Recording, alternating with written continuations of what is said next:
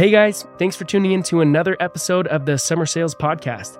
We have the pest goat, Drew Hansen, in the studio today. And that is not my opinion. We did a poll on the Summer Sales Podcast and Drew won handsomely. So glad to have Drew in here. Anyone who doesn't know Drew, first off, where have you been? You've been living under a rock. Hmm. In 2018, you did 511 accounts. 2019, you were working for Armor. You opened up an office. You did 572. And then, gosh, 2020, 21, 22, you did over a million each of those summers. In 2020, that was 15 or 1,517 accounts. 2021, 1,325. You actually did 1.1 million with significant, so you did $100,000 more with significantly less revenue. So you've only knocked to hit a million dollars. You've barely knocked more than a regular summer. Like most people, when they're talking about the grit, they say, oh, the reason they have so many golden doors is because they start at the beginning of March, they're knocking all the way through the end of October. No duh, they're fitting two summers in. Of course, they're going to hit that much. Yeah, no. Dude, your first summer you did a million, 118 days. Your second summer that you did 1.1 million, 125 days. 2022, you did 1.3 million, 116 knocking days. Like that is a 116 knocking days. That's a four and a half month summer. Yeah, we were going fast. yeah. What changed from 2019 when you did 572 accounts? Like obviously you were skilled, Yeah. you know, doing over 500 accounts as a rookie, Mhm. but like what changed for you to be able to triple in accounts basically and do over a million dollars when that had not really ever been done?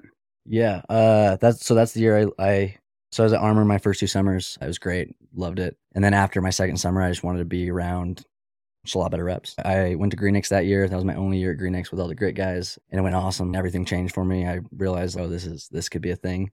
And then it just took off from there. But for sure, just proximity, like that's what changed. Still selling in the Midwest. Like I was in Kansas in 2019, then I was in Indiana in 2020. Yeah. So- You say proximity and that changed everything, but no one else had done a million. No, Josh Zuniga did 1,500 accounts the year before, did like 800K. And then in 2020, Cody, Cody Olive and myself did a mill. How did you make that big jump? I, I don't have like a short answer, but a lot went into it. So that year in 2019, after 2019, it was awesome. Like my biggest thing is I just wanted to be around like just reps that were just way better than me, right? Like I wanted to be around people that were doing things that I just hadn't done yet.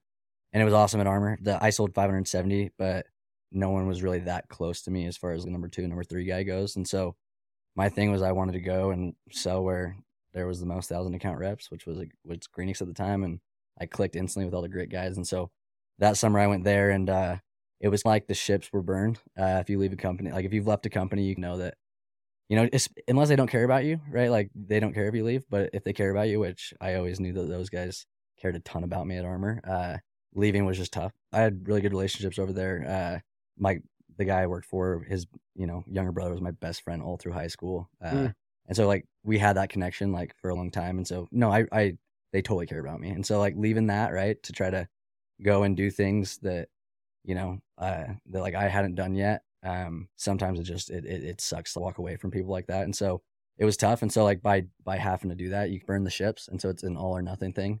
I'm not gonna lose friends, lose the family that I've had for two years, being at Armor, and then go to Greenix and then let it be a flop. And so that year it was a thousand accounts or bust. Like I was just not gonna come home until I had done it. My best week in 2019 and 2020 was 50 accounts. That was my very best week. Second week I was out with the Greenix guys. Like my first week I did 43 accounts, but way higher contract value. So I had my biggest week in revenue ever. But I was like sixth on the leaderboard, seventh, which had never ever happened to me at Armor. So week two, I sold 65 accounts. So biggest week ever. Only needed to do 48, 50 a week to do a thousand. And so after that 65 week, I, I sold 80 the, the next week. I actually broke the Greenix revenue record for revenue sold in a week, but no one knew that at the time because Cody sold 122 that week. Cody Olive did. So Freak, dude. so like after that like 80 week though, like the goal just kept increasing because it's I'm not gonna go and do 50 after I've done 80 in a week. And so it was 100 it was a thousand accounts then it was 1200 then it was then it was a mill and then it was 1500 accounts it just kept it just kept evolving Yeah. Just hearing that, one thing that I think is very difficult is to have your best week and to beat that again and to beat it again and be consistent. yeah Because your best week ever was What'd you say it was? Fi- 50, probably like 25K in revenue. Yeah. Okay. So your best week ever was 50, and you basically knew you had to have your best week ever, Yep. every single week Yep. for four or five months straight. Walk me through how you beat your best week and how did you kind of stay building momentum? The, in 2020? Yeah. Before the summer, dude, everything I did was towards that goal of doing a thousand. Just because, like, I knew that like I had more in me. Like after my second summer, I knew if I was around the right people, I knew that if I was pushed, I knew that if I was like actually held accountable, and I didn't have to worry about a lot of the operational stuff in Kansas City in 2019. I didn't have a branch manager. I was a branch manager and the pest manager. Second year rep, 20 rookies. And so like I knew that if I could just go be like go be a rep, help co-manage an office in 2020, and then I just go as hard as possible, I probably could just do way better. And so after those first three weeks, doing 80 in a week and Cody doing 122, and me feeling like, oh wow, like no one still cares. Yeah. Where like my first company, like like oh I was it's just always I was always the highlight, which was cool for a young kid. But like after that first three weeks, that's when John Taylor he came out and knocked for a month in Baltimore. He did 344 that month. I did the best. No one had ever done over 290 in our company in a month. I did 300 flat. Again, no one knew that because John did 344. And so we were just going neck and neck like all month long in June. And then in July, I just was so angry at John.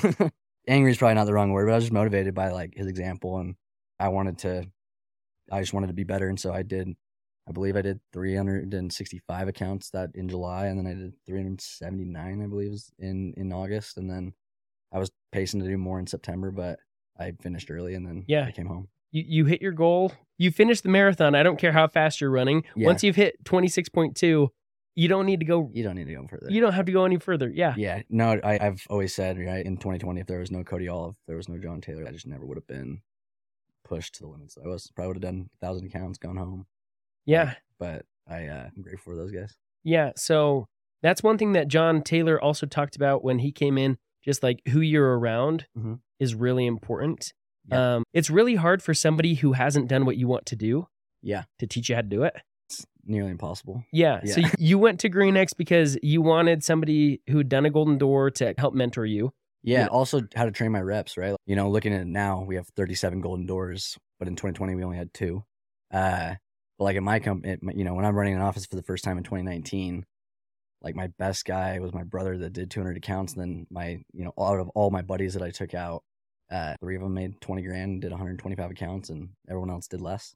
And so I'm over here looking at social media, seeing these Greenix rookies do 500 and 400 and 400 and 350 and 350. Like I'm like, I need to learn how to do that because obviously, like, I don't know how to train and replicate like my style of selling, which I think a lot of like young managers that that are really good sales reps, but not as good as trainers, is like just do what I do, right? And they don't give you like that good of content, and then a lot of reps are just frustrated with it. Where I knew that if I was gonna keep doing this at least until I was done with school at the time, then I just I couldn't recruit people to an option that like wasn't the best, and I just didn't like like knowing that reps are doing better elsewhere. That meant better training, better leadership, better culture. Like something had to have been better, right? Yeah. if the reps were doing that well. And so if I was going to keep bringing people into it, like I, I wanted to be able to recruit my brothers and my, my, my really good friends to just what I felt was the best option. Like that's why, again, that was one of the reasons I made the jump. Yeah, you said your sales style, like it was just difficult to teach a rookie. Like, what is your sales style? What is my sales style? I, uh, I think my, my, my first two summers, it was a lot of talking, a lot of not letting the customer talk, steamrolling, giving my intro, and then just going and not letting them even breathe. And then getting to the end, price dropping, close as hard as possible, which is why that style of selling probably was the result of why I had a $25 initial and a $510 contract value versus now it's it's funny we've been doing these like orientations for our company. It's like a try before you buy, come and see what it's like to be in Drew's office or Zach's office or Brock Greaves' office for a week. And then if you want to work with us after that, we'd love to hire you. If you don't want to, no sweat. Come and try us for a week. We'll Yeah. pay for everything. And uh this year's been like the first year that like we've done a lot of shadowing. It's funny because obviously like I believe like we're really good at training reps, but we don't shadow. Like we never have like up to this point. We've done a lot of like get recording, sit down, do a film session more or less like with a rep so they can point out what they need to work on. And then we just help them keep it simple versus going and watching Seeger and then trying to do everything that Seeger does. Uh, and so this year on these vet orientations, it's been rad to do to shadow with all these other reps, other companies that have done 300K and 400K and are like looking to switch and come work with us. And I think the number one takeaway that I get is as far as like the sales style is like, dude, I have no, I had no idea. Like this is just such a casual process. Like I do a lot of soft closing. It's I'm super relaxed. I'm super loose. I try to be me because the last door to door kid was probably not trying to be himself. He's pr- try to, probably trying to be a lot more scripted. Where like I've just always tried to be different, and so I've tried to like make my sales style as just as casual as possible. Yeah, because the last kid who knocked on the door, it was the same pitch. It was Yeah. You've probably seen my trucks, whatever. We're all saying similar things, Yeah, but it sounds like you're just more focused on helping put the customer at ease, if that makes sense. yeah. Like I don't want to just steamroll. Like no Yeah. one wants to be ignored. No one wants to be just like ran through. Yeah. Uh, but also just like the way that I sell it becomes a lot easier to close on the first and second close after like my first hard close because I've soft closed so many times throughout the process. Yeah, and you also seem more trustworthy. Yeah, You've seem like a person. Yeah. And I think that oftentimes sales reps will come in and they try to mimic their manager. They try to, you know, be this perfect little robot. And then if you actually listen to a normal recording of a conversation with that rep of just a phone call versus them on the doors, like it's night and day difference. So different. Yeah. Yeah. I, I always tell reps like, dude, go be you. Like people are not gonna buy from Andy because Andy's some scripted door to door sales rep. They're gonna buy because they like Andy. So go be Andy. Yeah. Okay. So what if you're not a natural salesman and if you're not a natural salesman and you say, go be you, Yeah. how do you overcome that to still be able to pump volume? Yeah, I don't think that the sales like style really affects like the way that your your yearly production ends up being. Like the sales process is only I don't know fifteen percent of the battle, ten percent of the battle. Hmm. A lot more of it is just like how you talk to yourself. Like you could have the worst pitch in the world. Like you can sound horrible. You can be super weird. Like you could even be pushy if you want if that's your personality type. But uh, if you're grinding, knocking doors at nine thirty at night, and you're able to snag a deal every other day after nine o'clock because like that's how hard you're working and that's how positive you are and that's how optimistic you are and that's how enthusiastic you are you're adding another 50 60 70k of revenue to your year because that's how you chose to be after 9 p.m where you can have a horrible pitch and still work after 9 and you're going to get deals not because your pitch is good it's going to you're going to get deals because you're out there doing the right things Yeah. Sounds like it's less what you're saying or how you're saying it. It's more just like the internal dialogue in your head. totally Huh. Yeah, to- dude, totally. Like, I'm so like about the whole like the way that you talk to yourself. Like, what you think is what like what you will do. It's what you will become. Uh, just all the self affirmations like that. I'm super on that wave. Yeah. So what I'm- are what are a few of your self affirmations that you're just constantly Just repeating to yourself. In between doors. Yeah. I'm due. I, my thing's always been like I'm due, and so I'm constantly telling myself I'm due. This is the door. This is the door. This is the door. This is the door. Literally on every single one. And then like especially like in those rough hours, right? Like another, I'd say the biggest piece of uh, feedback that I've gotten like while reps have shadowed me as of late has been like, oh, Drew actually gets pushed around at times. Like, oh, Drew actually doesn't sell anything for hours. Like, oh, I thought that you just sold everyone you talked to. Where like I'll go three hours with no deals, four hours with no deals, like, uh, and then you'll get you know in the evening or at some weird afternoon hour time frame where you're selling four in an hour or three in an hour or whatever. Um, but uh, yeah, in between doors, I'm just I'm expecting it, right? Like I'm I'm staying way more on offense versus being on defense and just hoping I find a deal. Yeah. Like I'm trying to go out and, and create them. Uh, And, are so you I'm and are you trying to sell everyone? for sure? Uh, yeah, like you don't know until unless they have all the info, then like they can't make a educated decision. And so I'm gonna I'm gonna like I'm gonna sell everyone, but like when I'm with people, I say I'm casual and I'm super personable, and I totally believe that people buy because they like me and they understand the service, they understand what they're getting, they see the value in it, that's why they buy. But as far as if I'm trying to sell everyone, I'm not going to waste time. People know why I'm there. They know I'm there to sign them up for pest control. Like I'm not going to sit there and talk to someone about their car for 45 minutes or about their grandson for an hour. Like I'm not going to do yeah. like, dude, I'm hustling. And, and I think I get more deals because people see that I'm hustling. So you're not wasting you're not necessarily focused quite as much on oh, I've got to build super good rapport so this person likes me.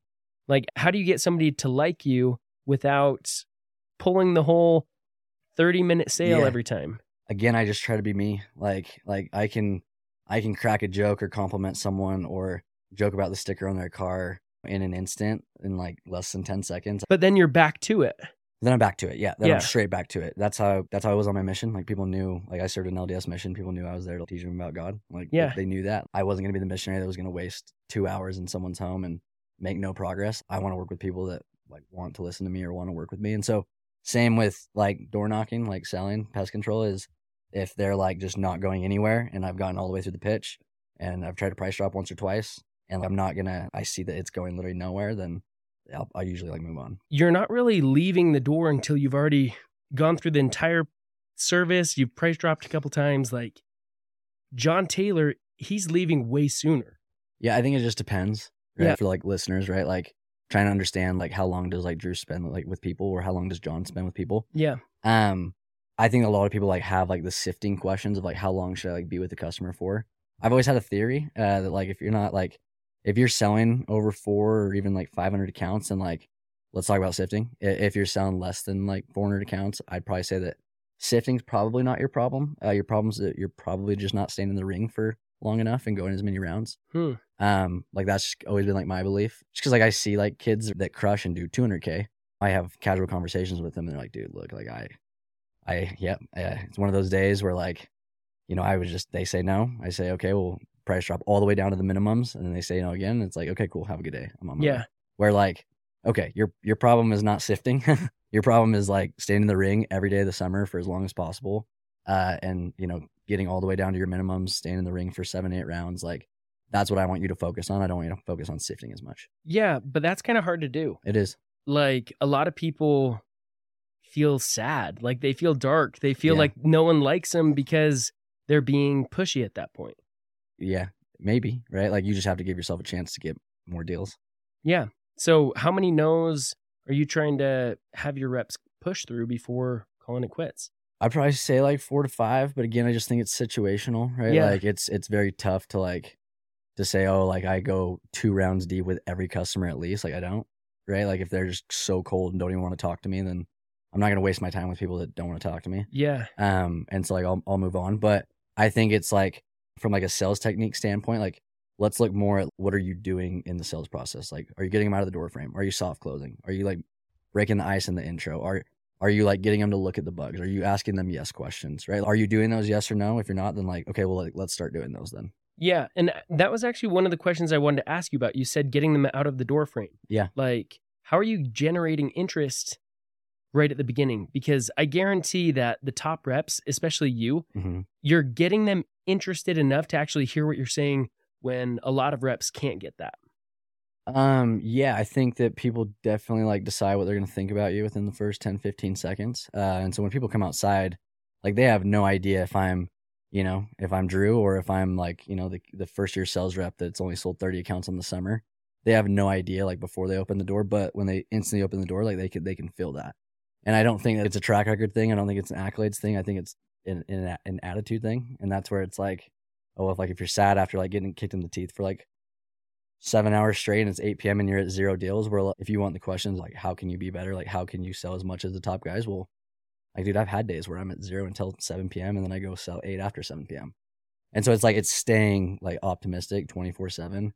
Um, Yeah, but that's keeping e- perspective, right? that's easy to say for you. You Yeah. did 500 accounts as a rookie. Yeah, You know, Yeah. what about what about those reps who just aren't Drew Hansen? Like, how do you stay optimistic? Because for us, it's easy because we know that those sales are going to come. But when a rep's getting six to eight a week, yeah, like I've I've just seen it time and time again where, where they'll spend 45 minutes or an hour just sitting on the porch, just trying to build rapport, trying to basically get adopted into the family Yeah. because hey, if they get one sale or two sales today, they're good. yeah.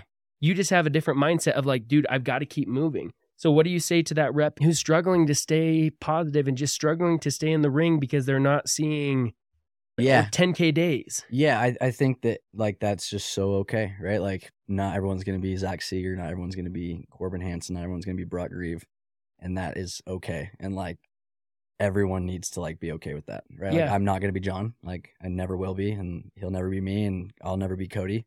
Uh, and like that's okay, right? But like what you're setting out there to do, like you have full control of like your input. Yeah. You can't like control the output. So like stop worrying that like you're only selling eight a week. Stop Yeah. worrying that you're only selling six a week.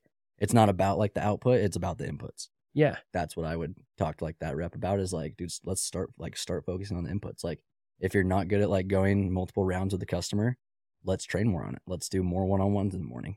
Yeah. Uh but yeah, no, I think that like no matter what, like who that rep is or like what they're capable of or, you know, what they've sold in the past, like I believe uh, that the two things that like door to door reps struggle with probably the most. And I think I saw it this year. Like this was the first year I traveled. Uh, so I went and visited all, like every team. Um, and I, I sold only six days this summer, but uh, Yeah, but you sold 100K in six days. so quit. You only sold 6K, but you still made a lot more money than yeah, you, you still were right around average for a typical rep in the industry. Probably lifting the average in six days. appreciate it. Yeah. But like being able to be with more reps, work with more reps, take way more phone calls than ever. That's it became very apparent to me that like the two things that I think every rep struggles with, uh, because I'd be in that boat too, is is one perspective and two optimism.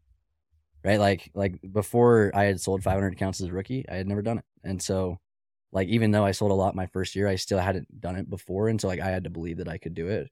Then it would be able to come to fruition. Uh, like Zach Seeger, bef- like before he was Zach Seeger, his first summer selling, he sold 30 account, 27 accounts in his first 30 days. But because he kept the perspective, kept the optimism, uh, like level high, he sold 400 accounts that summer. So he did 370 in his last three months and did 30 accounts his first month. Yeah. Not because of talent or not because like he had already done it before, just because again, it's inputs, inputs, inputs. Yeah. So I have a philosophy and I want to hear your thought process on it. So in 2019, I didn't become a thousand level rep once I hit a thousand accounts. I became a thousand level rep once I started acting like a thousand level rep, and therefore I got thousand level rep results. Not Yeah. sure if that makes sense, but I want to hear your thoughts on that. Totally right. Like you just you can't do anything. Like whether you believe you can or you can't, you're both you're right in in either regard. And so, totally right. Like we do the landing pad. That's like our company podcast. Yeah. Uh, Jacob Griffith, he was our rookie that did um 650k this summer. Uh, he was one of one of the two this summer. One of the rookies One that the hit a golden rookies, door. Yep. Uh, so we've had three in total. Uh, but he was on our podcast, and I thought it, dude, it was just if you met this kid, and hopefully you do one day, like he is unreal. Like, and he talked about how, like, dude, I wanted to be doing the things that like the guys that I work with, the leaders that I work with, like I wanted to become like them. I wanted to become not just a good sales rep, but I wanted to become a really good human. And so like he talked about on the podcast how like they were driving out to area one day and he was on a hot streak selling a ton, but a lady had broken down on the side of the road. And it was just so cool how he explained that like if I want to be a golden door rep, I also need to be doing golden door things before I have, done it. And if I'm going to close that gap and you know in between potential and performance and become a great human, the right choice is to pull over and help this lady.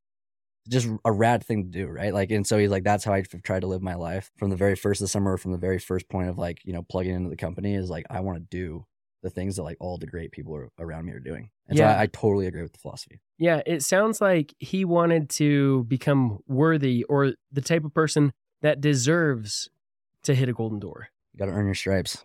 Yeah. And Yeah. so, and I think that that's a huge thing because I don't think that we're going to produce more than we think we deserve to, you know? And so I, uh, yeah, totally agree with that.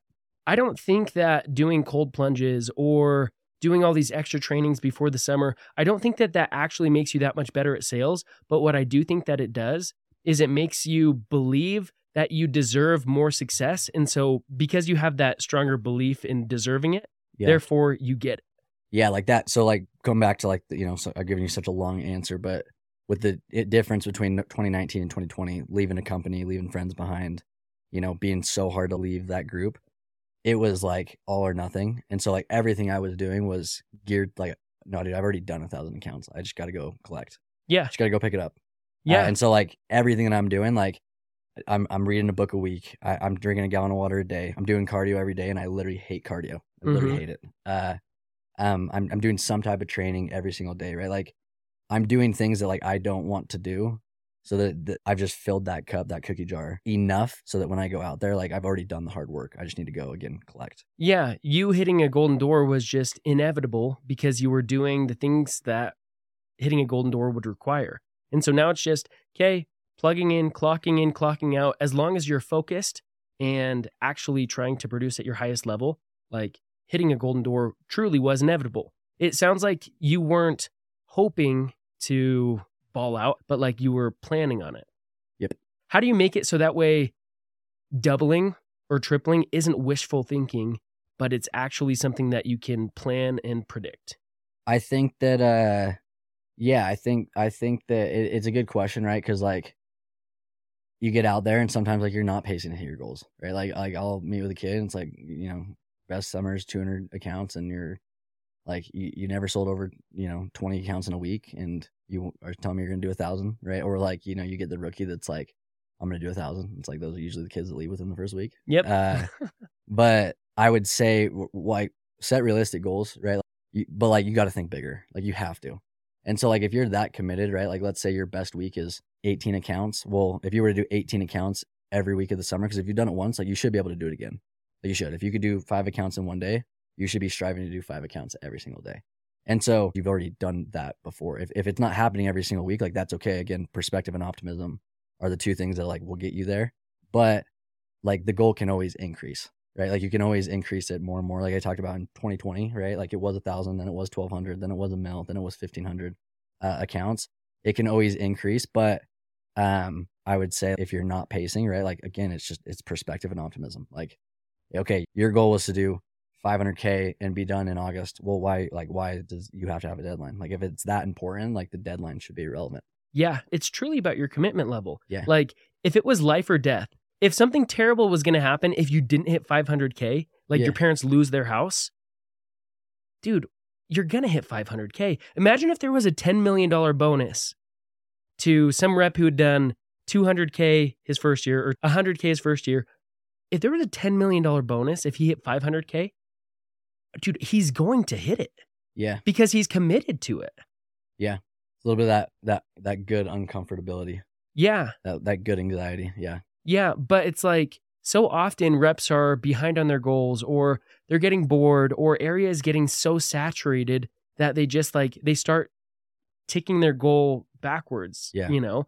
And I don't know, what have you guys done at the grit to make it so that way you guys have so many people hitting their stretch goals? I think that especially right, like in the like obviously, I'm a huge believer like proximity is power. Like I, you asked me what changed, and I said my proximity. Like the people who you're around is who you become, and I believe that maybe more than anything. Um, and I have for like a long, long, long time. Um, I would say right, like it, like it's it's so much easier to do when everyone else is doing it, and and I think like the reason why it's been so awesome to watch like our reps evolve right we had two golden doors in 2020 just me and cody uh, you know 11 the next year uh but like that was all of our senior guys like most of them right like going out and doing a, like a golden door for the first time ever and then we had 14 in 2022 and then we had 37 this year with most of our senior guys not knocking anymore and traveling and so like Yeah, they did 37 and they didn't even have the two guaranteed from Mr. Drew Hansen himself. but i but i You're the reason you guys didn't hit 40. If you had a triple golden door this year, you guys would have hit 40. It's all on you, Drew. Yeah, I, I, uh, You I'm, dropped I'm the gonna ha- ball. I'm gonna have to be okay with that. but uh, I, I would say right, like, because like our guys have seen our leaders do it, that's like they, they, they believe in it. They, they've bought into it. Like if, if, if we can do it, like they also can do it. Uh, and then they also are doing it with people at the same time, right? Like we had one of our reps finished and did a golden door on November 11th, and then we had another million dollar rep, uh, do it was our eighth million dollar rep this summer, so we had eight, eight in our in our program. Uh, he finished on Halloween. And so like when everyone else is doing it together, again, like you just all ships rise with the tide. Uh, we just like we don't believe burnout's a thing. We don't believe saturation matters. Like actually, like you know, I'm sitting here saying it. It's like oh, you know, tough guy, but like no, like it, again, like outputs don't matter. Like the, the input matters. Like it doesn't matter that the neighborhood's saturated. It doesn't matter that this city is more saturated. It doesn't matter that the technician canceled your accounts. Like it just doesn't matter. Like the outputs don't matter. Let like again focus on the inputs. Yeah. Okay. Love that. So, what about the rep who doesn't believe that he can hit his goals because he's super far behind, because the technicians aren't doing their thing? Like, he has so many reasons to, it would be unrealistic for him to believe that he could hit his goal. You know, he's Yeah. going for 500K. He's halfway through the summer and he's at 100, 150. Like, it's unreasonable for him to believe that he can hit his goal. Do you think he should tone it down? Like, was he too ambitious in setting that goal? Or how do you kind of up that so you can still go for your goal and not just let all these excuses get in your way? Um, yeah, I think it just depends on like what's important to that rep, right? Like if that goal is the most important thing to that rep, then okay, take a step back and gain more perspective and understand that like, you know, lengthen your end date, like extend it, stay till Halloween, stay till Christmas. Like I, I don't care if it's that important. If you're telling me it's that important to you, you're gonna do like again the desperation mode you were talking about. You're gonna do anything and everything to make it happen, and you're gonna fight tooth and nail. And if it's not that important to you, that's okay too. Like you know, reassess, you know, re, you know, adjust it, but don't come home at the end of the summer and be sad that you didn't hit your goal because you chose that it wasn't as important to you as possible. Because if you if again going back to the perspective, if you can take that step back, well, you know, like the answer would be that you totally believe that those first couple months of selling only 100k uh, made you just that much better. Yeah. Okay. I've heard you talk about this in a different podcast. I think it was from the podcast that you did middle of the summer this last year on the landing pad. Okay. And you said, or I heard you say, know why you want what you want. Yeah. What does that mean? Why is that important? Um, know why you want what you want. Uh, it just again like it, it just depends right? Like everyone everyone looks at like these top reps and it's like i have to be that person. Like even like me right? Like I, like i wanted to be like john. I wanted to be like these guys i wanted to be like landon hart. I wanted to be like mckay roberts. These guys were doing the things in 2019 that i just wasn't doing. Uh and i can scratch strive to like be like them but like i'm just I, I need to be okay with being me. Like i need to be okay that like i'm gonna have a different path. I need i mean need to be okay that yeah it might take me longer than it took them right like it, it, i need to be okay that my experience in life is just gonna be different than theirs. And Yeah. so like what I want, right? Like one, you got to get way clear on it, but you you have to understand like why why you want it. If if, if you're just out there to make good money, you can sell 80k in a summer and make good money. Why do you need to get clear on it? What do you mean by that? Um, it just it, it gives you purpose, right? Like your why. I I've always said like the why overrides the how. Uh, it's that Tim Grover quote: the when the craving is so intense, the work becomes irrelevant, right? So when I say like the why overrides the how, like the, how is the pitch, like it's the sales process, it's the technique. Like I don't think that it that the pitch is just that relevant. Like I just don't. I, I think that like your purpose and your intent when you're out there and why you're out there, like that can correct the bad pitch that you have. Yeah. What I believe. Yeah. So you literally think that just by wanting it so hard that you'll get it. Part of it, if you're doing the right things. Yeah. Why did you want to be like John Taylor? Why did you want to be like these other Golden Door reps? I could give you like the longest answer in the world. Uh, I would say I've always, I've just always had this niche, right? Like I can be better, I can give more. Like I just like sometimes unless you're really really prideful, like sometimes like you just have to like fall to your knees and realize like oh I need more help, I need more resources, I need more coaching, I need more mentorship. But like why I wanted to is in 2019, right? Like I took out two of my brothers that were with me my rookie year. I took out 25 of my friends. Um, and like it was on me. Like they followed me, right? Like and so to have them go out and like have that summer, it just like the summer they did, only three of them made 20 grand, everyone else made less. Like I just I I, I saw the opportunity that was in door to door because of how well I did my first and second summer individually. And like I wanted to be able to give that to to others, right? And so I think that's why like our results have been different than everyone else's, right? Like we we're not a big company. Like we don't have thousands of reps. We had 700 reps get a sell last summer. We had, you know, we we we we had had 37 do 650k. Well, like why are the results that different?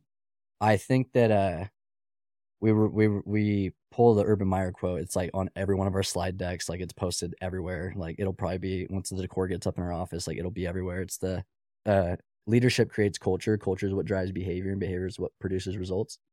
So like why are the results different? Well, like it's a direct reflection of the leadership and it's a direct reflection of like the culture. And I wanted like those results to be better because I just knew of like the good that can come from the industry, right? And so where I think that we've been different has been like just the intent of our leadership. Like the intent, like the purpose of of our company, like the purpose of the grit is to create as much impact as possible on individuals and families that we work with, both present and future. And if that is the intent, is impact. It's not earnings. Like we're not a charity, right? Like the money has to make sense. Like we have to like we have to do things the right way, but like that's not the purpose. Is Yeah. to make lots of cash. The the purpose is not to sell off lots of pest control companies. It's not to help my manager get off the doors. It's not to, you know, rack up lots of equity points. Like it's that's not the intent. The intent of our leadership is is impact and what it like culture just becomes whatever the top guys are about. It just bleeds through. Yeah. And so if that's the intent of the leaders, like that becomes the intent of the 150k, 100 the 90k rep, right? Like the 80k K rep that everyone loves that is the vibe master of the office. Like that kid's mission that summer is not to sell a lot. That kid's mission is to have as much impact on his teammates and his brothers that he's out in market with. And like that's truly what our 80k reps feel, which is what makes us so great. Yeah. Why did you guys focus so much on impact when you were kind of creating that mission statement? Um, I again, I think it's just been like our, our it's been what our senior leaders have always been around, been about, right? Like, uh, when Ben Egan and Josh Nelson standardized our pay, and we went away from all like secret deals, everything at Greenix, um, they were the first ones to do it in twenty in twenty twenty. Well, like why? To create more impact because who likes getting out in the summer finding out that their manager's getting paid or their manager's paying you know Timmy over here way more than they're paying you, even, Even though though you're you're selling double out. Yeah. what Timmy is selling, that doesn't create impact. That creates earnings for the manager if you can keep the margin as big as possible. Right. And so like everything that we've done, like why we left Greenix, like we don't want to go and plop into another sales company and be a region and then get our growth capped again. yeah. It limits impacts for our, for our reps to not be able to recruit, to not be able to produce, to not be able to knock as, as long as they want. And so everything that we've tried to do, we've tried to view it through the scope of impact, right? Like Yeah. like it's crazy to me, right? Like I talk to managers that have been in the, the game for a long time, but they still don't produce a lot. You know, their downline does three, four, even five mil. Like even if your downline does ten mil, like like dude, I ran a, I ran a ten million dollar office, like. And, and and and I think that we get devalued a lot. That like, oh, our guys could just go out all day, like don't run the morning meetings. Like, I haven't missed a morning meeting in six years. I've never taken a sick day. I've never not trained in morning meeting. I've ran every single one of them. Same with Zach Seeger. Same with Brock Grieve.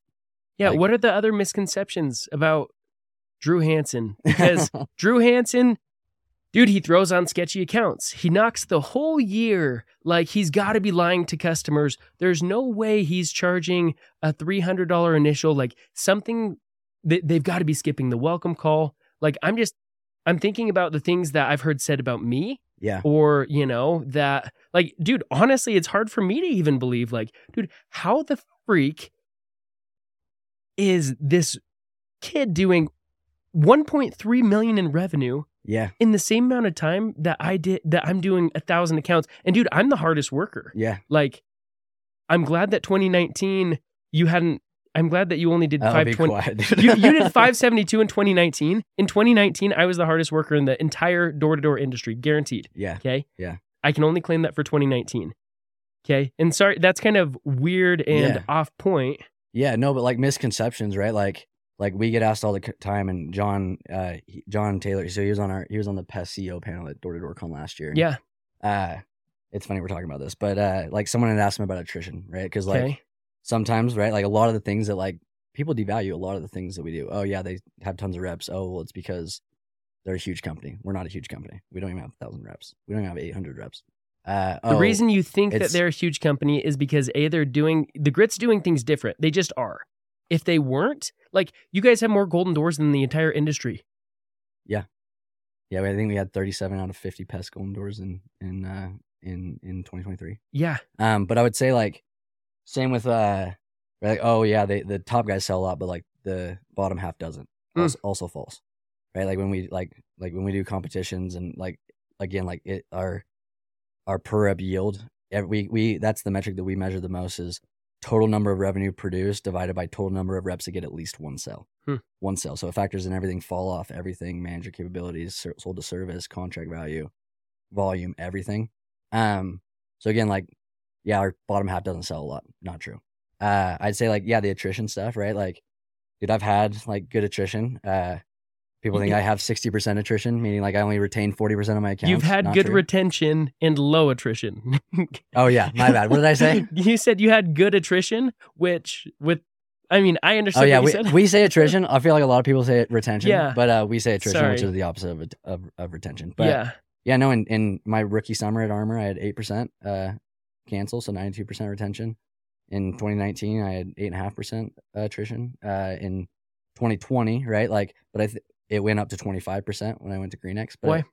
I would say uh what also right like when it comes back to impact right like we don't we totally could like do we have control of all of the the packages that we're allowed to sell and like the minimums that we put in place like we put our own minimums in place when we sell for Aptive and when we sell for Romex and Axiom if we wanted to sell free 99s i'm sure we can find companies that would like want us to do that or let us do that we we we don't uh we also could put like maxes on our contract values but like what we don't want to do right like is create less impact, right? Like Yeah. when we talk about impact, the the two ways that you have impact in in this job as a leader, what what I believe is is is earnings and experience.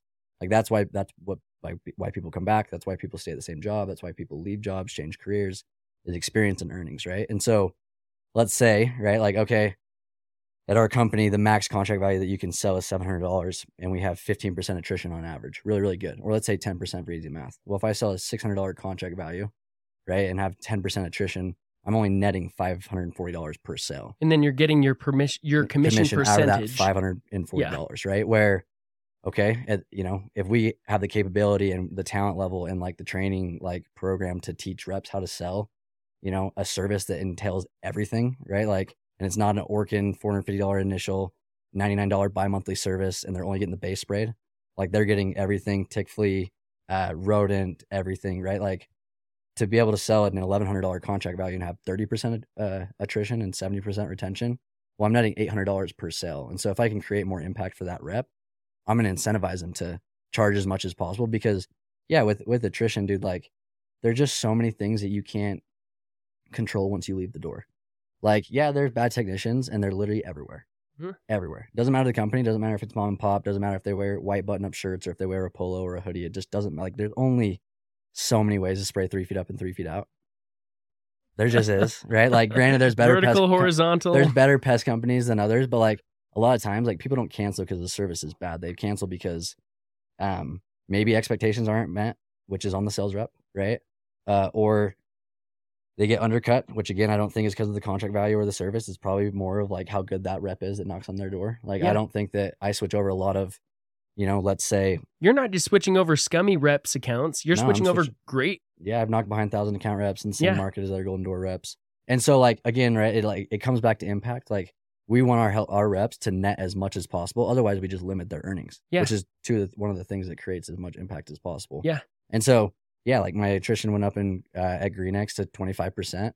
Well, I want to Um, comment on that though, yeah. because it was also Greenix was making a few transitions. It was also COVID year. Like, yeah, yeah, it's COVID year. Lots of also though, like I sold three times as much volume. Yeah. Um, I, I and I sold more than three x the revenue I sold the year before, so I got better at sales. So And- attrition will go up. and yeah, I was gonna say, would you say that every single person that you knocked on their door that bought from you was just excited about pest control? They knew they were buying pest control that day.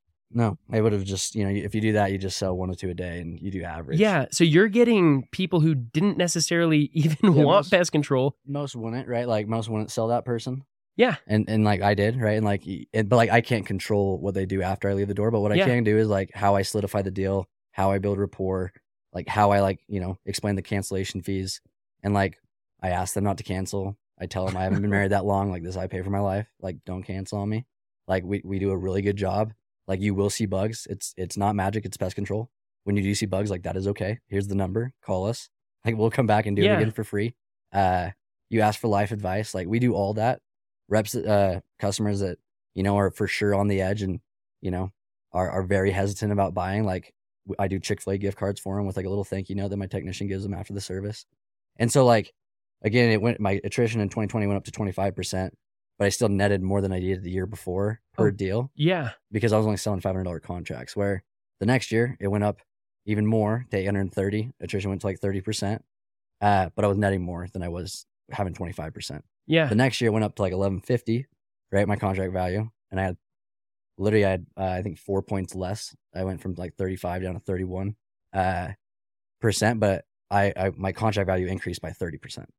Well, and And so like that, like that's what we focus on the most is like, don't charge the most so that like, like no, dude, like explain everything, like sell clean accounts, like don't charge someone like out the nose, but like, dude, you want to capture as much revenue as possible from each home so that you know you can earn as much as possible as an individual and for the company, right? Where again, that's why we don't sell eighty nine dollar monthly services, and you know, and sell a, a thousand account contract value that that way because that's probably not good for the company as much because they're not getting the company's not getting paid as much per visit.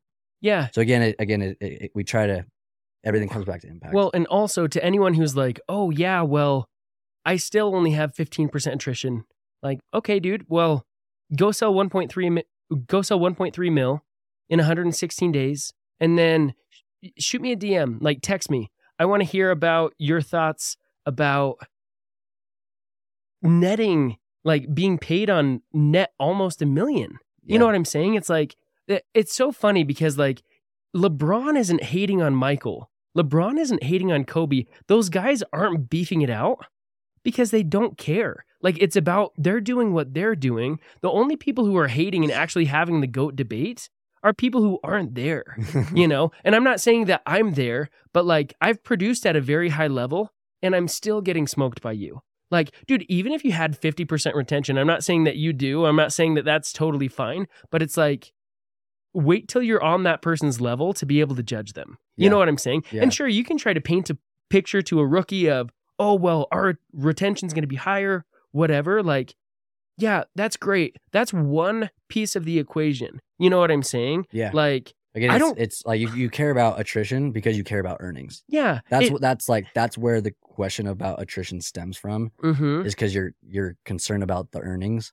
Well, like let's talk about the earnings then. Yeah. Like uh, how much are you earning per deal? Are you Yeah. netting more or are you met netting less? And so yeah. you're focusing on the wrong thing. Like how many doors you knock, how many hours you spend quote unquote working. Like when you're focused too much on one specific thing, like if you're too zoomed in with your camera, you can't see anything. Yeah. You know, once you zoom out and you see how that portion plays a part in the big picture, you know, like it's about your earnings. It's not about how many, like on an individual day to day. It's it's not about how many doors you knocked. It's not about how many decision makers you made. Yes, those are the inputs that give you the outputs. But at the end of the day, we're going for a certain amount of sales. You know what I'm saying? So you're Yeah. trying to maximize how many sales you can get. You're trying to maximize your earnings. You know what I'm saying? yeah, Like- ex- experience everything. dude, I'll sell an account a a thousand dollar contract value if it's a coin flip of whether they're gonna go through or not. Why? Because what am I gonna do? Walk away and like have a guaranteed nothing on that Yeah. account? Yeah. Yeah. So sorry, I got No, a little passionate about that. no, you're good. Yeah, dude. It, it, it, uh, a lot of our reps, right? Like, it, like, usually people look for ways to devalue, uh, the, the guys that are doing it the very best. And like, yeah. to us, that's okay. Yeah. Because usually the loudest people, they, they come and go pretty quick and they get quiet, you know, yeah. after a while. But like, cause like I've seen it, right? Like, the guys that were loud, like, eh, you know, and, and vocal against me, like in 2020, like, they're not around anymore. Like in 2021, they're doing other things. Like, it's just funny. Yeah. No. It's just funny, but like again, right? Like it all like same like when you're talking about focus on one thing. Like I've never been focused on like just being the best rep. Like I've just never been focused on like I just I just haven't. Like the, Yeah. the goal is impact. Like the goal is to set the best example possible for my team. That is my goal, Yeah. and you can't do that if you're skipping morning meetings. If you're not following up with your reps at night, if you're not taking time to do all their area, their car groups correctly, like we do all of that Yeah. like we've uh all of our managers like they've always been in charge of like they do all things routes area pods everything uh and then you find you know reps of managers that have been around 10 years and haven't logged into PestRoutes well like our reps don't spend extra hours at night when they could be with their spouse just to spend time on PestRoutes it's to give that rep the best experience possible the next day based off okay this is maybe the type of area that i need to put this kid in or okay this kid he's been having a slow day. I'm gonna actually put him with this car partner. Or oh yeah, these two have been riding out together. They need to be switched up. I'm gonna put him over here with these guys. And so again, dude, like everything that we do, right? Like everything, it, it all funnels towards having more having im- as much impact as possible. Yeah. Okay. So I want to connect a few dots. Okay. 2019, you did 572 accounts. You brought out 25 friends. You had three people make Twenty grand. 20 grand. Yeah. Okay.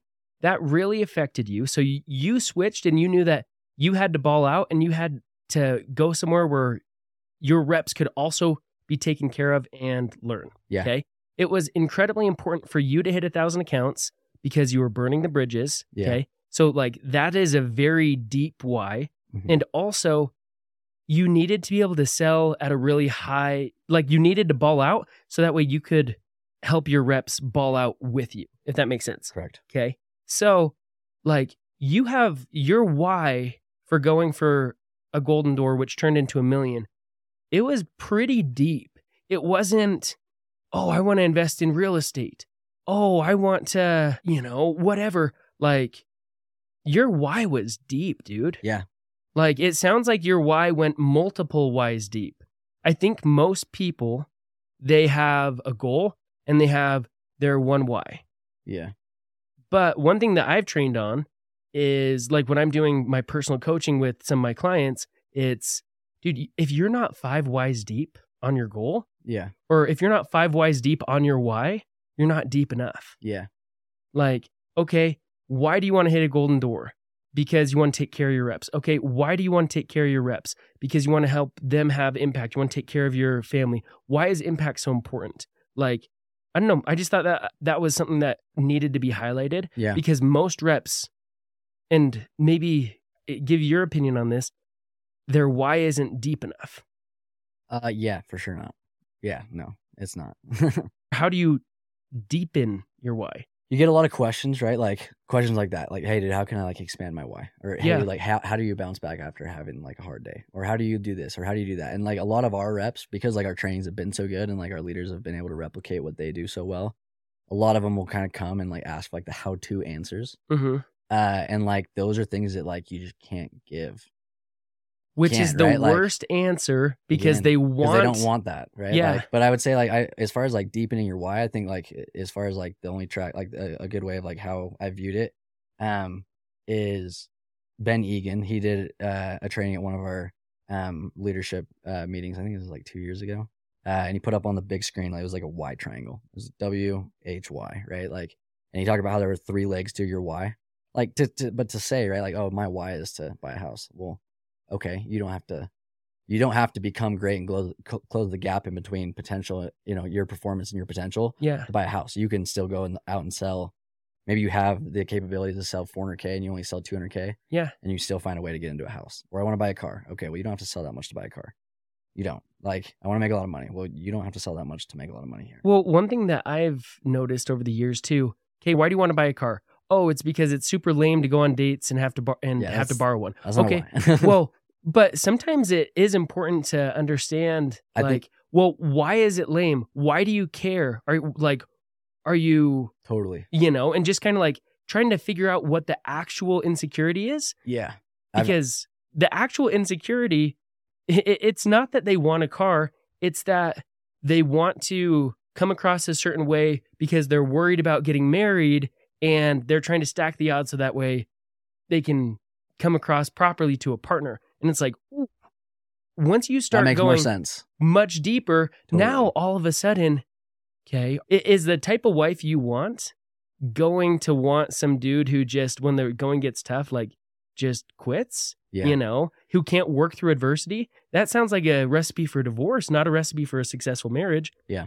And so all of a sudden, because they have such big issues with that, like their true insecurity was they're worried about getting married and finding the right person. That's why they want a car. That's why they're trying to build up their real estate portfolio, whatever it is. Like, oh gosh, now that we're five whys deep, Yeah.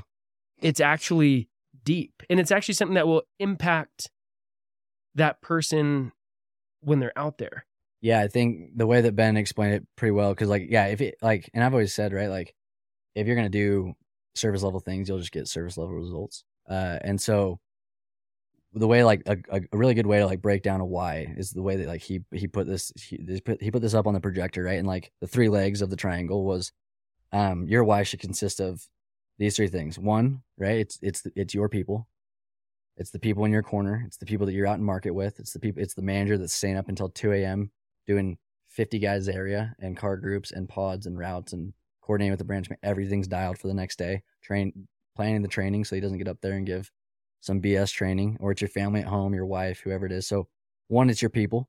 Two, it's your dreams. Right? Like if if a car is so important, well, like hopefully it's not like you're insecure, but like hopefully it's that you want a car because you want freedom, right? Like you want to be able to do and buy what you want to, and that's okay. If that's part of your dreams and if that's like what you want, that is okay.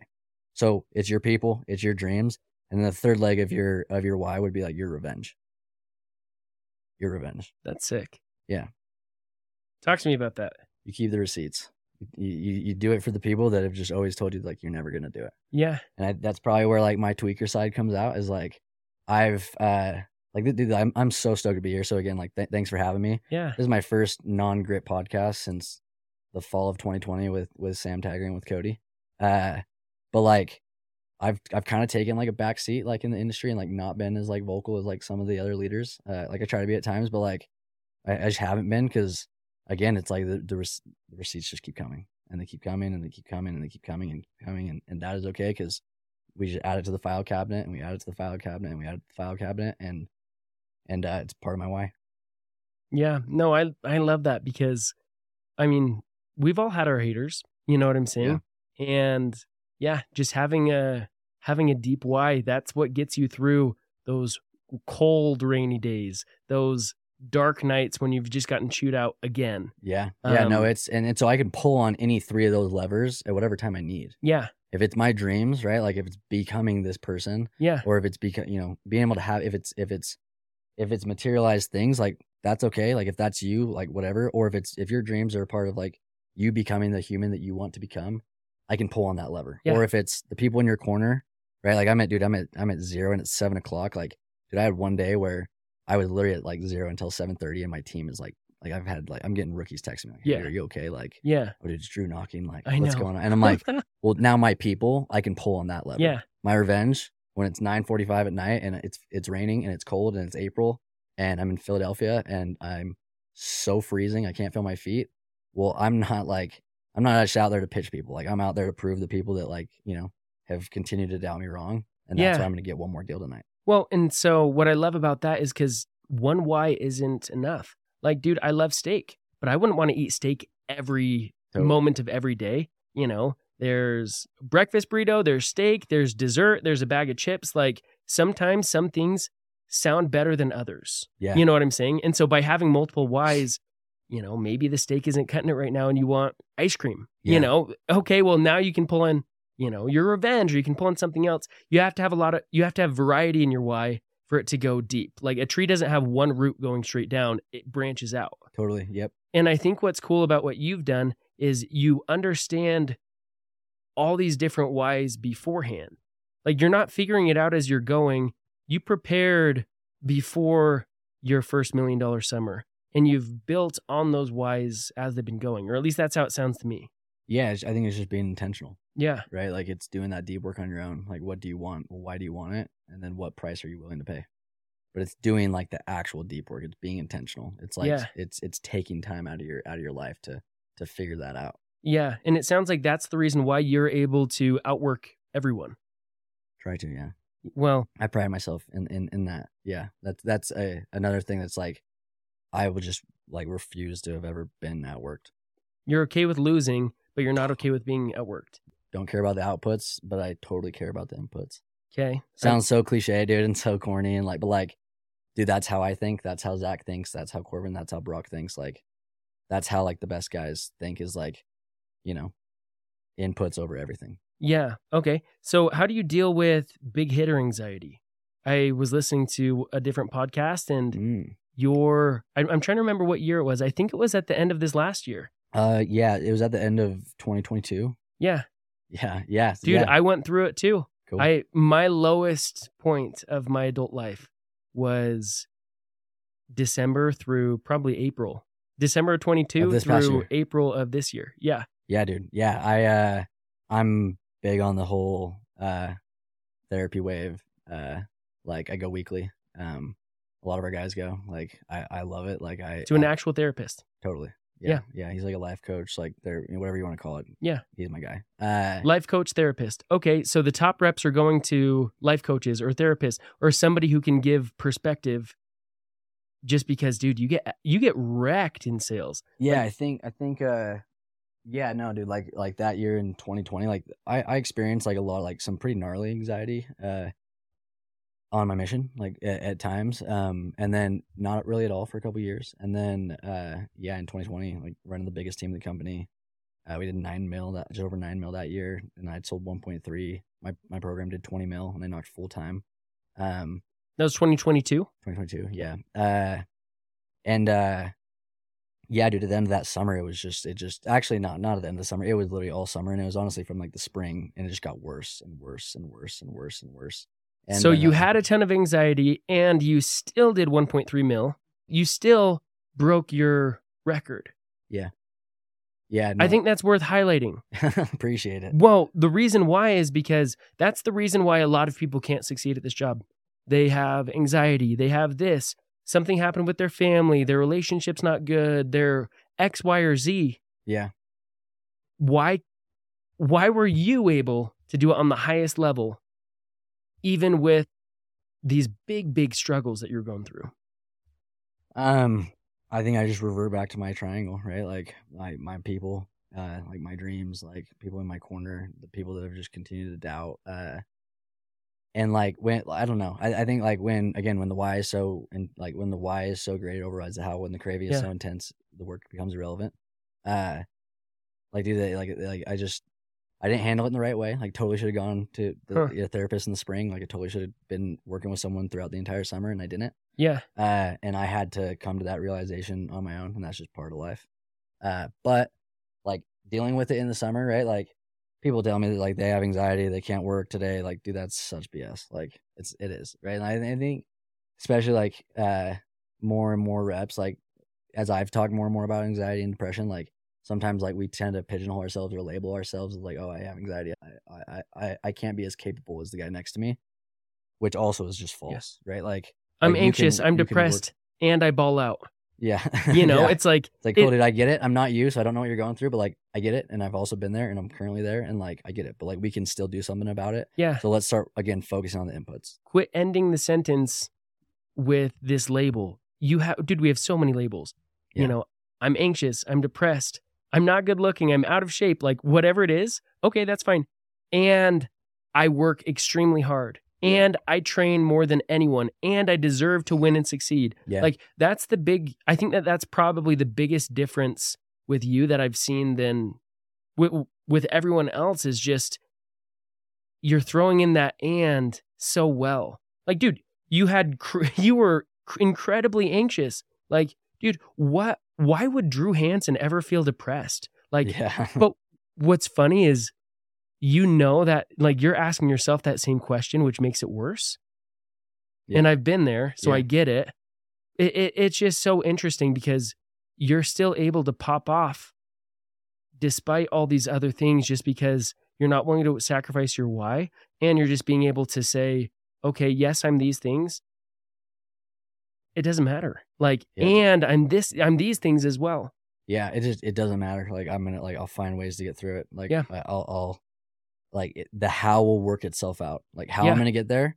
Okay. It might be really, it might be really, excuse my language, might be really shitty. Might suck. Like, I might be here until Drew, Christmas. you can't swear. Just kidding. You're good, dude. You're good. Uh, but like again, like dude, like my intent, like as a leader, like I'm not gonna let my guys down. Like I'm not Yeah. gonna take a day off. I'm not like I could have been on the bathroom floor until 2, 3, 2 3 a.m., which I was a lot of nights, like just dealing Yeah. with stuff. And I can wake up and I can choose like what type of human I'm gonna be, and I can choose if I'm gonna close that gap in between my performance and my potential. Uh, and then it just becomes a conscious effort. Yeah. So it's it's tough, but like it, it's it's certainly in my eyes not a roadblock, and I don't even think it's a speed bump. Like it's just part of life. Yeah. Okay. Love that. Okay. So I want to take things a slightly different way, really quick, and then we'll wrap up. How do you make your goals feel attainable?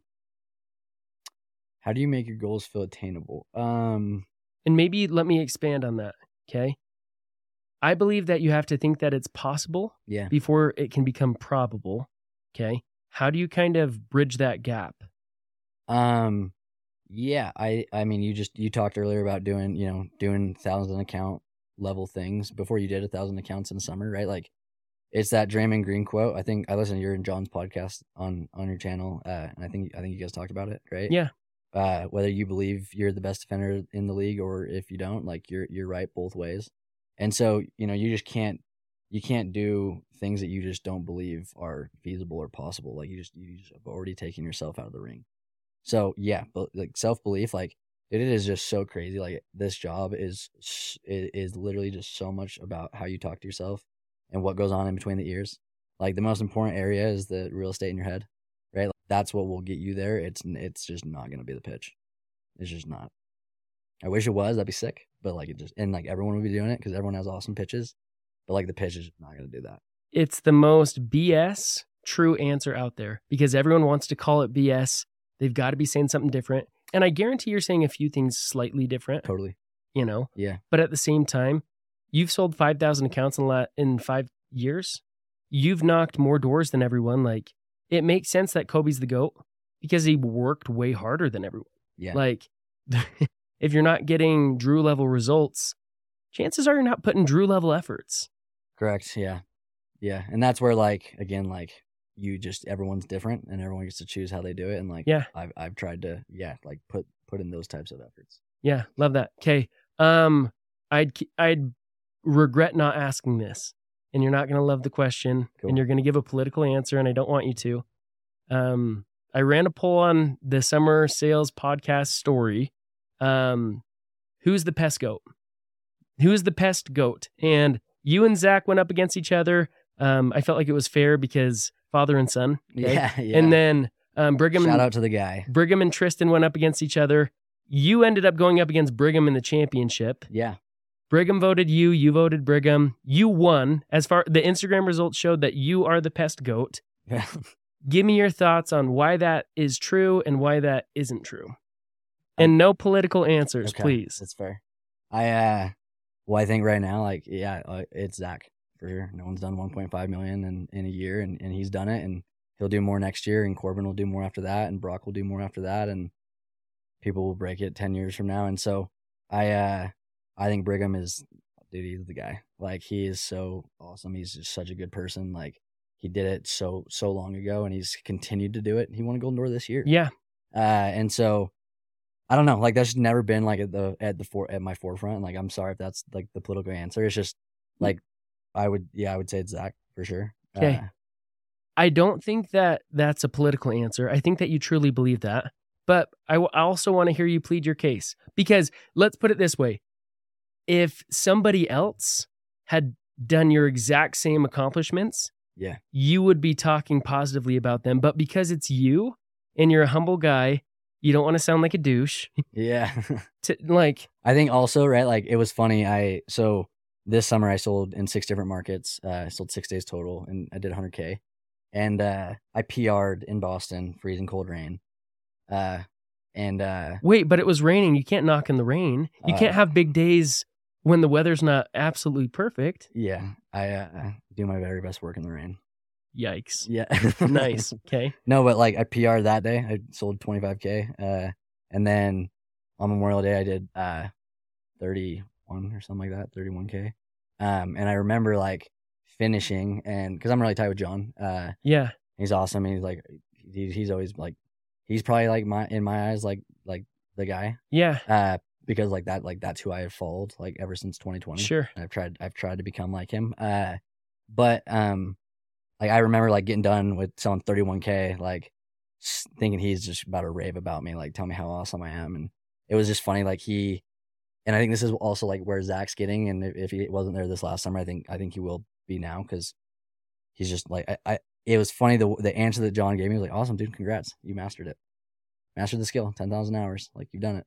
And and it was funny because like I was expecting this like, oh yeah, dude, like you were so awesome, like you're the guy, and it's just like, oh no, dude, you you've done it, like you've done your ten thousand hours, like you've mastered the art, you've mastered the skill, and so, uh, I think like Zach will be there like very soon if he's not already there. Like I I give it like a month, but like I I think that like if Zach went out and just sold, like dude, he would sell twenty k every day, but like he manages a thirteen million dollar program and runs a huge team by himself. Yeah. Uh, but I think yeah, for me, right, like.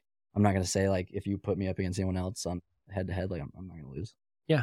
I'm not gonna because and Zach would say the same thing, and John would say the same thing, uh, and Brigham would hopefully say the same thing. Um, but yeah, no, I think I think it's really exciting, like how good the industry is getting. You're getting a lot, like you're getting handfuls of people that are just getting very close to the point where they've mastered the skill. Yeah. I would also say, right, like if if you want to like get a real test of like you know who who the goat is, um, it's also tough, right? Because I've never just gone out and just sold. Like I I, I like I like I have like I've managed a team like every day that I've sold or a huge program, um, that have done tens and tens of millions of dollars of revenue. Same like you're answering phone calls all day long, where like I think a lot of the other top reps in the industry like do go like pilot mode, um, but like in 2020 when I was managing the big team and did 1.3, it's you knock a door, you make a sell, you answer the phone. You knock a door, you make a sell, you answer the phone. You knock a door, you make a sell, you answer the phone. So, yeah, no, if there was just one day where it was just let them loose, take the muzzles off, take the phones away, put them on airplane mode, uh, it would be it would be a fun battle. Yeah. Um, okay, last question I want to ask you. What would you say to the rookie who isn't sure if they should give summer sales a shot? Do it, just do it. Like, please, like if you have a year right where like you're not committed to your major, you don't like have to take an internship, you don't have a long term career that you're like already in that you like it would be life or death if you were to leave it. Like if you're not tied down with 10 kids, right? Like if, if you have a chance where like you can like take a summer or even a couple months or a couple weeks or whatever to go and try it, do it. Like just do it. Like the if you got a check for zero dollars, like it would be one of the best things that you can do if you're doing it with the right people. Um, I just yeah, dude, I'm I'm so grateful for like this opportunity and uh like the chance that I've had in door to door and like I think that like like I said, like like do it with like do it with the right people and if, if even if you made zero dollars like it would be the best thing that you can do. You're learning how to work hard. Even if you don't even get that good at sales like you're just learning how to face that mental battle of getting told no and taking rejection over and over again. And honestly right like if you do it with the right people i think a lot of kids get recruited to just a false false pretense of how that team or company or program operates and that's like what i want to change more than anything is recruiting kids to an opportunity that like they know what they're getting they know what the type of like they know what type of trainings they're getting in the morning. They know what type of leaders they're going to be around. They know what type of elite reps they're going to have in their offices. Like they know what like they just know what they're getting. So many times like kids get out there and usually why you you hear of all the horror stories in in door to door is because kids get recruited on things that like are literally just either irrelevant or not true or a hypothetical of like what could go really really good. And so if you can put yourself in a good situation, right? Like dude, it will be the best thing that you could ever do even if even if there's no income coming in. Okay, love that. I want to ask the exact same question, but slightly different. What would you say to the rookie or the reps parents who aren't sure if their child should give summer sales a shot? Um, again, I would just say like do it, right? Like, a, a, but you're talking to the parents. Yeah, with the parents. I, I think like with the parents, it, it's just it's reason it's, with them. Re- yeah, you reason re- with me, Drew. I don't I don't think my kid should go sell this summer. I think he should do an internship. I'm the parent. I don't think my son should go sell. Talk talk me into it. Why what's the biggest holdup? Because they're not going to be doing sales forever. They're yeah. going to be going into a certain field and they need an internship so that way they can you know, get yeah. into their masters or so that way they can just start getting into their career. Because summer sales, like uh, those guys have knocked on my door, like it, it's just, it's not a part of their future. Yeah. And that, and I think that's so okay. Like you, like you, we don't want this to be like a landing pad for everyone. Like if anything, like we want it to be like a launch pad, right? Like our, our goal is to help kids, you know, learn as much as possible, earn as much as possible so that they don't have to like go into student debt. They don't have to like take out loans uh, they don't have to work and go to school at the same time. I was talking with your son, like he doesn't have to do the internship this summer. He could do it this fall.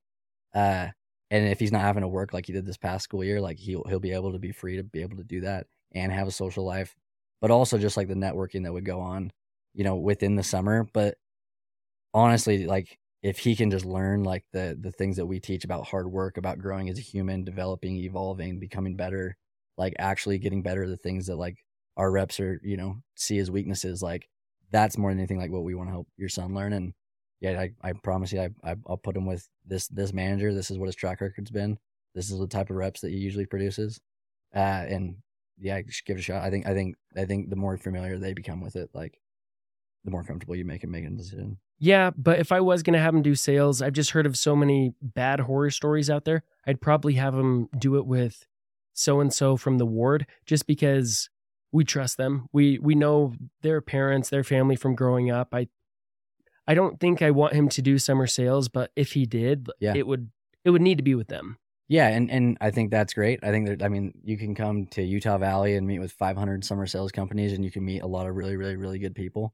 Like I've worked with family members for for years, right? And like and I totally get like the whole trust thing, and, and you don't know me, and like that that's okay. Uh, but like again, if you're worried about like your son's success, his happiness, like hit, like him, like you know, actually having a summer that's worthwhile. Well, that's great. I would look at I would look at like the track record of how our reps do and how you know this guy's reps do and like what what it's looked like. What is you know what what types of reps he's produced in the past, how well first reps do, how many of them come back every single year. Like let's sit down, like let's look at it. It's not not going to be the same. Like they probably don't have a very big program. They like this guy that you're talking about that you're close with. He's probably not going to be running the team.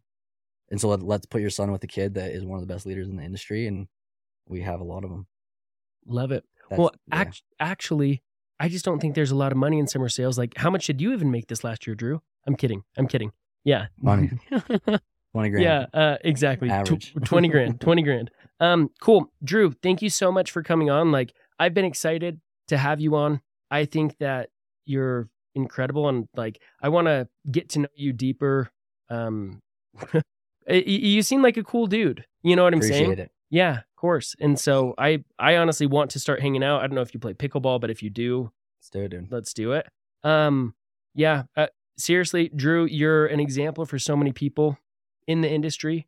The Summer Sales podcast, I think that you're honestly one of the one of the faces in summer sales. You're de- you definitely belong in the Summer Sales Hall of Fame. So Thank you, man. Appreciate it. thank you for thank you for coming on, Drew. Um, what's your social? What's your Instagram handle? Uh, it's @drewhansen. Okay. Is there anywhere else where we can find more from you, learn more from you? Um, yeah, I uh, I've been on our landing pad a handful of times. Reach out to me though. More than anything, like I want to build as many relationships in the industry as possible, and whether we work together or not, like I, I don't care. I uh, I just want to do my part in the industry and, and make it better. Okay. Love it. And I'll drop I'll put his the landing pad link and also your social media link Cool. um, in the show notes. Drew, thanks so much for coming on. Thanks for being incredible in the summer sales field and making such an impact on so many people. Appreciate it, dude. Thanks And- for having me. Of course. And guys, thanks for listening. Um, go follow Drew. Go follow the Summer Sales Podcast on Instagram. You'll see a bunch of clips there. I'll see you on the next episode. Peace.